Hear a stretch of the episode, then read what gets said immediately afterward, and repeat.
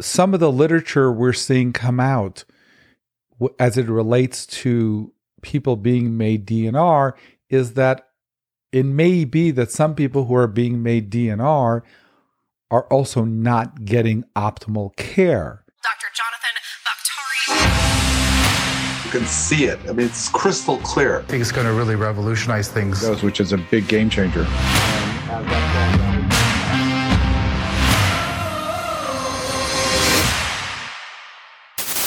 All information discussed or provided by Jonathan Baktari MD, Dr. Baktari, and or his affiliates and guests are for educational purposes only. The information discussed and provided is not a substitute for professional medical advice, diagnosis, or treatment. Always seek the advice of your physician or other qualified health providers with any questions you may have regarding a medical concern or condition. Never disregard professional medical advice or delay in seeking it because of any information discussed or provided by Dr. Baktari or his affiliates and guests. If you think you may have a medical emergency, call 911 immediately. Hi, welcome to Baktari MD. Today we're going to be talking about end of life.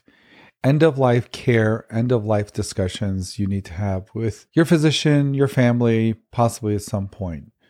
It's a very sensitive topic and there's a lot to cover, a lot to unpack. First of all, I want to talk about, you know, the different facets of end of life care in a medical situation. As we all know, many people have living wills which instruct their loved ones and their doctors and their medical team what to do in the event that they're in a situation where there may be no hope um, and how to proceed and what their wishes were would be if they couldn't speak for themselves.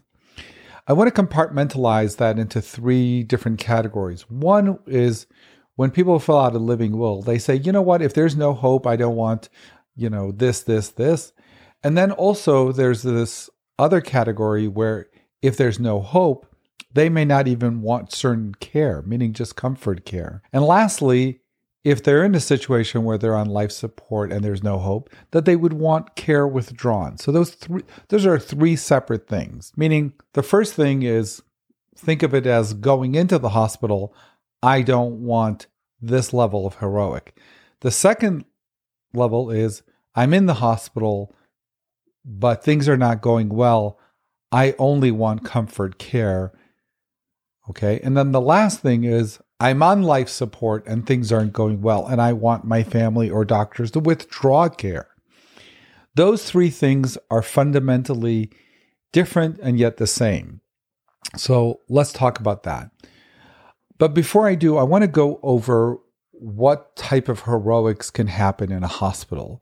So we can define going into the hospital what someone may or may not want, being in the hospital what may what someone may or may not want, and being on life support and what it involves to take some of that stuff away. So let's talk about what we traditionally call in the in the medical world DNR, do not resuscitate status. That is juxtaposed to what medical people call full code, which means we're going to do everything.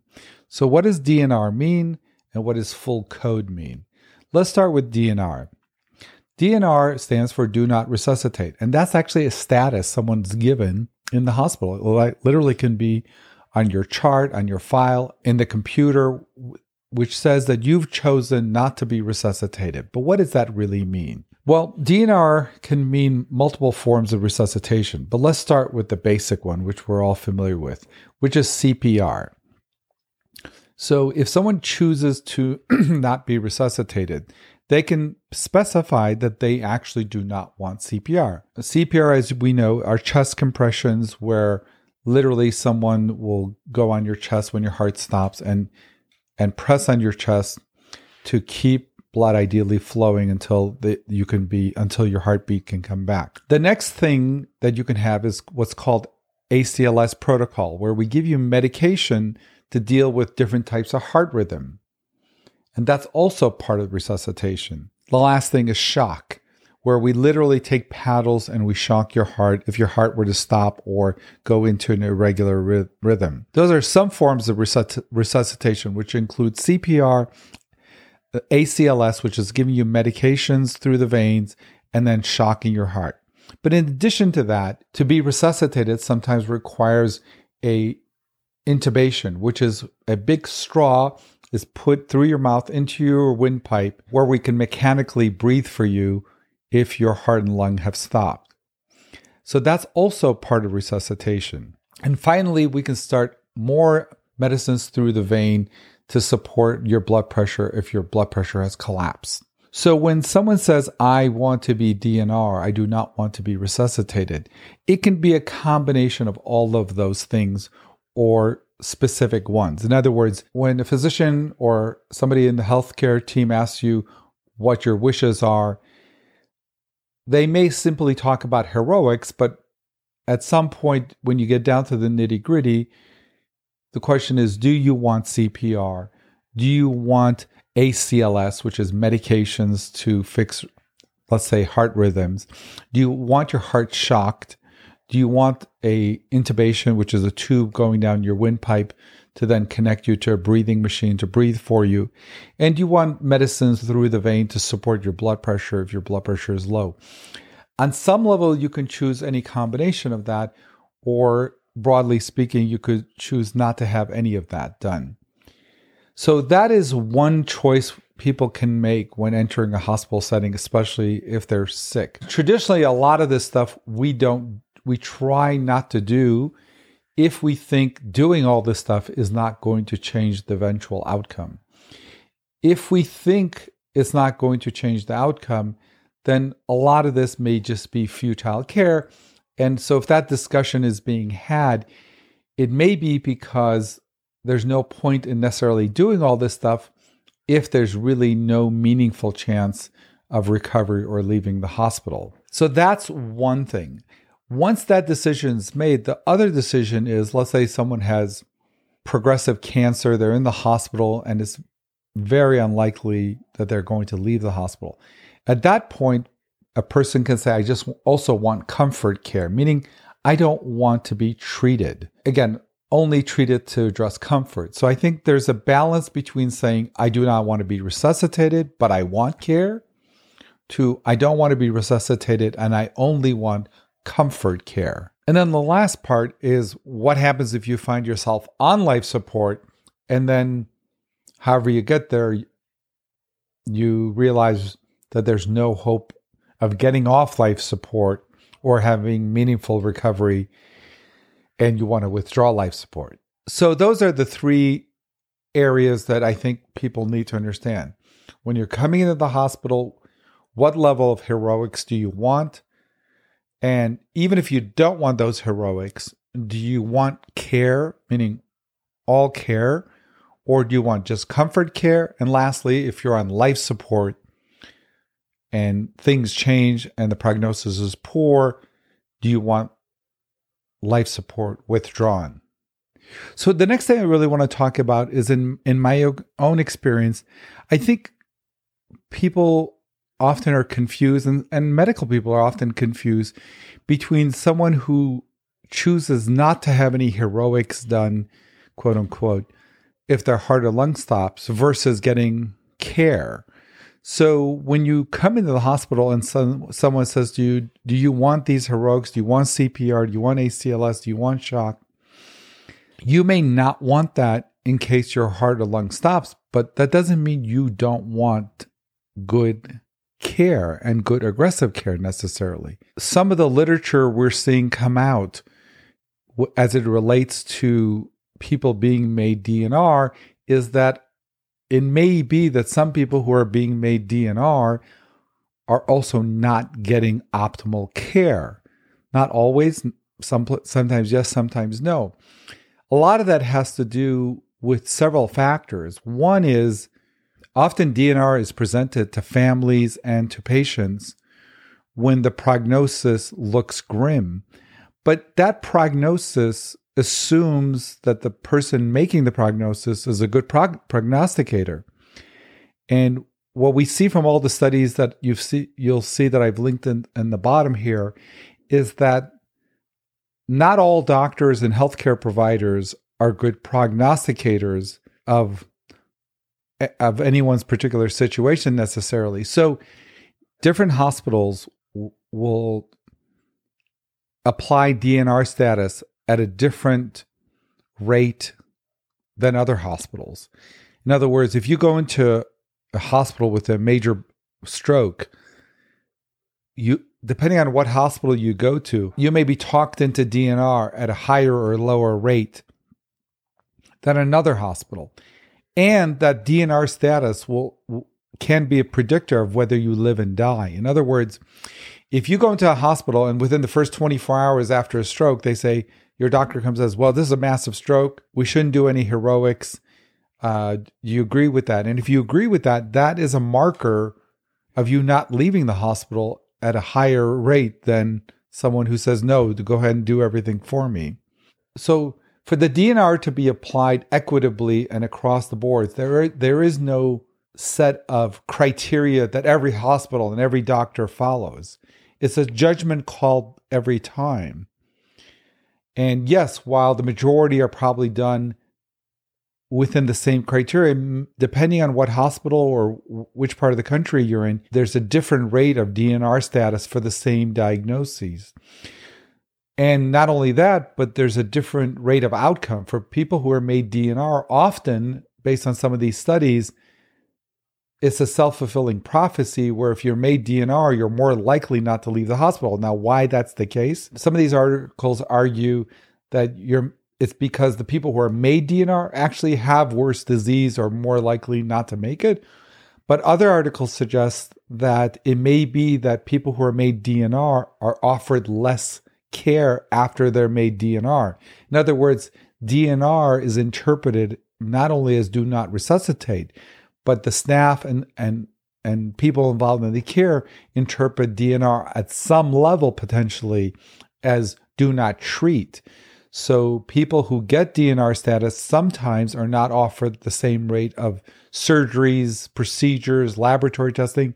There's some studies that suggest that staff don't the staff doesn't walk into the room as often as as before once you're made DNR status. That is not as many labs as are ordered once you're made uh, DNR status. Again, DNR status does not mean do not treat. It just means do not resuscitate. But I think what all of these studies put together suggests that on some level, often a DNR status is interpreted as do not treat. Consultants may not come and see the patient as often. They may not offer the same amount of tests because their interpretation may be that if this person does not want to be resuscitated, maybe they also don't want aggressive care. Now, sometimes that is true. Sometimes when people are do not resuscitated, they also don't want aggressive care. Or sometimes they don't want any care at all. They just want comfort care. But that's not de- determined by the DNR status. That's a secondary choice, meaning I don't want to be res- resuscitated if my heart or lung stops, but I want to continue to get care. I want to be offered surgeries.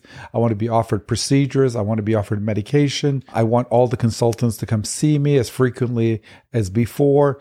It's just I'm simply saying that if my heart or lung stops, I don't want to be resuscitated. So when when someone asks when someone asks a patient or a family if they want to be resuscitated, they're and they're saying the prognosis is poor, one, you have to determine the credibility or let's say the educational level of that person telling you that.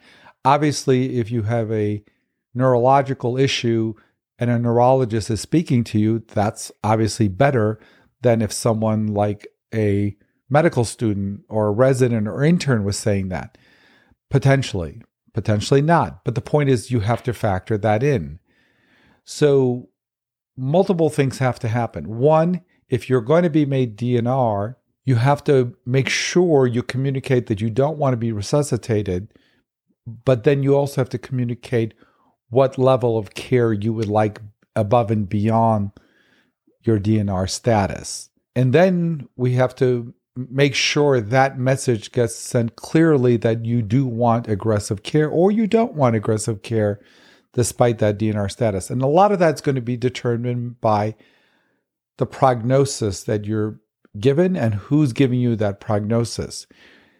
We know from all these studies that the prognosis from institution to institution varies. So, in other words, if we have people with strokes, intracerebral hemorrhages going to one hospital and versus another hospital, and one hospital assigns DNR status at a higher rate than the other one, given the same severity of illness, then that suggests that certain institutions, certain doctors use DNR at a higher rate than other institutions. And potentially that higher rate of DNR usage may potentially lead to less care for those people.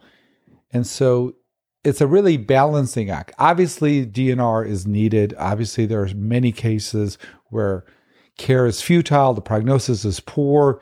We do not want to pound on someone's chest or shock someone if there's no hope for meaningful recovery. The flip side of it is when there is a chance for meaningful recovery, we don't want DNR to be translated at some level to do not treat and impact the actual uh, likelihood of that person surviving the hospital stay. And again, I think it's this issue of are are we sometimes translating do not resuscitate to do not treat? And if we are then we have to be really careful when we make someone DNR we have to be careful that our prognosis is accurate and often very early in the hospital admission before we have a handle on the real likelihood that things may not turn out well um, if we make someone dnr that may be a self-fulfilling prophecy. So it becomes very very important not to rush into a dnr status until we feel comfortable that we have all the facts we have a handle on the prognosis and there's a consensus on the prognosis among people in the medical staff who are in the best position to make that prognosis. The other struggle really is that a lot of family members also struggle the other way. There are many cases where someone should be DNR because there's obviously no hope, but family members may f- feel guilty by by agreeing to have the patient be DNR that they uh, you know somehow contributed to the eventual outcome. And in reality, you know, that there really is a point where we're not really extending life when we do resuscitation, we're extending suffering. And so that's the balancing act. And I think that's why it's very important that you have confidence in the medical team that you're you're with and you understand the true prognosis and and when resuscitation and further care is futile versus when it isn't. And i think you know again it really goes back to having uh, a lot of communication with you know your healthcare team especially the ones that are trained in the area that you or your loved one is dealing with so if it's a cancer, obviously an oncologist. If it's a neurological problem, a neurologist or neurosurgeon. It's very, very important that you at least get that input. And sometimes, you know, within the first 24 hours, you know, if things are very grim, yes, you may have to make a decision, but often you may have more time, you know, to really see which way things are going, one or two days, maybe. But again, those are conversations you need to have with your medical team uh, and and and really try to get input from as many specialists that relate to what your family uh, or loved one is going through.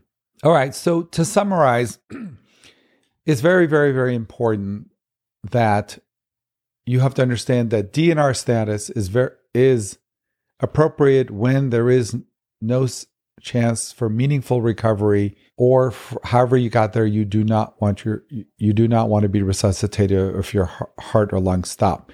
But separate from that you have to make a decision even if you don't want resuscitation that you do want care or don't want care appropriate care. And i think it's very important to communicate that to the medical staff that your decision to be DNR your loved one to be DNR in no way impacts your decision for wanting care or not wanting care.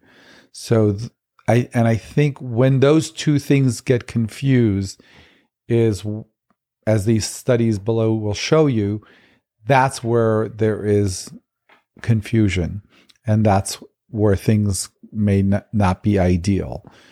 And I think we need to separate that and understand that we have to tell our tell the medical staff we don't want to be resuscitated or we do want to be resuscitated and we want care and we don't want care and the two are not interchangeable. So there's one other thing I want to talk about and that is withdrawing support. Now this I can tell you I have had this conversation with thousands of families over my career and the one common theme is when there's a patient who is not doing well and is going to pass away more than likely anyway. When we have the conversation with the family about withdrawing life support in those situations, that becomes a very difficult conversation. I think for most of us, you know, one, we hope to never be in that situation. But if we are unfortunate enough to be in that situation, where a healthcare professional is talking to you about withdrawing life support, that is something that goes against every bone in our body to take life support away from someone you love. But you really have to compartmentalize the situation and say, not what you want for your loved one, because we always want everything to be done for our loved one. But I think it's very important to take yourself out of the equation, even though you're being asked to make the decision, to say, what would my loved one, what would my mother, father, whoever, grand, grandfather, what would they say if they could speak for themselves? And often when I tell families not to give me their decision, but tell me what their loved one would say if they could speak, if they could be right here and, and see what's going on, what they would say. And I think once people can make that transition in saying, I'm not telling you what I want, I'm telling you what he or she would want if he could he or she could see this. That absolves a lot of families from making that decision and feeling like it was their decision, which is, I think, the right thing. Because at the end of the day, your family is there to speak for you. No matter what their own personal biases or choices might be, in that situation, their only role is to speak for you because you cannot speak. And assuming you've had conversations with them in the past and told them what you w- would want in these kind of situations, they're simply a conduit of what you, the patient, would want. And therefore, I think you don't have to bear all the guilt of quote unquote withdrawing life support. I think when people push back on withdrawing life support, even when they themselves know there's no hope, I believe from my many years of doing this, it's often because they don't want to live with the fact that they were the ones that quote unquote pulled the plug and live with the possibility did they make the right decision? Did they make the wrong decision? But once you let them know it's not their decision, actually, in fact, they have nothing to do with it. They're simply a messenger who's going back in time, understanding what you wanted, and they're simply conveying it that removes them from any guilt associated with removing life support in a situation where there's no hope. If there's literally no hope, and that happens a lot, the family is there not to decide, yes, I think we we, there's no hope, we, sh- we should withdraw life support. I think they're there to say, there's no hope, and this is what my loved one would want and do if there was no hope. And I think all of us, if you think of it like that, all of us want our family members to convey what we've told them and not necessarily what they want. And the good thing about doing it like that is we're now simply a conduit conveying the message from the person who is going to have to live or die with the consequences, you know, of, of our choice right there and then. So it's important to let them decide for themselves by us simply being the messenger of what they would have wanted. I think we've covered a lot, and some of these are very touchy subject. I know even some medical uh, personnel may have strong opinions one way or another. But if you have a strong opinion about anything I may have said, please, please, please read some of the articles I've linked below because a lot of them came as a big surprise to me. And I know we're always, uh, uh, us in the medical community are always fighting the fight to make sure we don't extend suffering and we do the right things for patients. But I think we have to stand back and analyze and say, you know, are there times where, you know, the decision to make someone DNR, you know, makes things go in a direction that we probably didn't want to happen. And if you disagree, that's fine. If you agree, that's fine. But read the articles below and please leave a comment and tell me what you think. Am I misreading all of these articles? Is there is there another side to it? I think these articles really tell us that I we need to have a discussion about this. That our standard way of looking at DNR is appropriate in many cases, but not all. And I think a fair reading of these articles, I think, would get a reasonable person to to agree that we need to have further conversation and and figure out ways to maybe do things even better. Thank you for listening. You can check out my website, jonathanbaktarimd.com, to sign up for my newsletter. And you can watch this full episode over on my YouTube channel, Baktari MD, where you can leave questions or topics you'd like me to cover in future episodes. Also, please check out my website, jonathanbaktarimd.com, where you can subscribe to my newsletter and get more information about healthcare. And as always, take care and be well.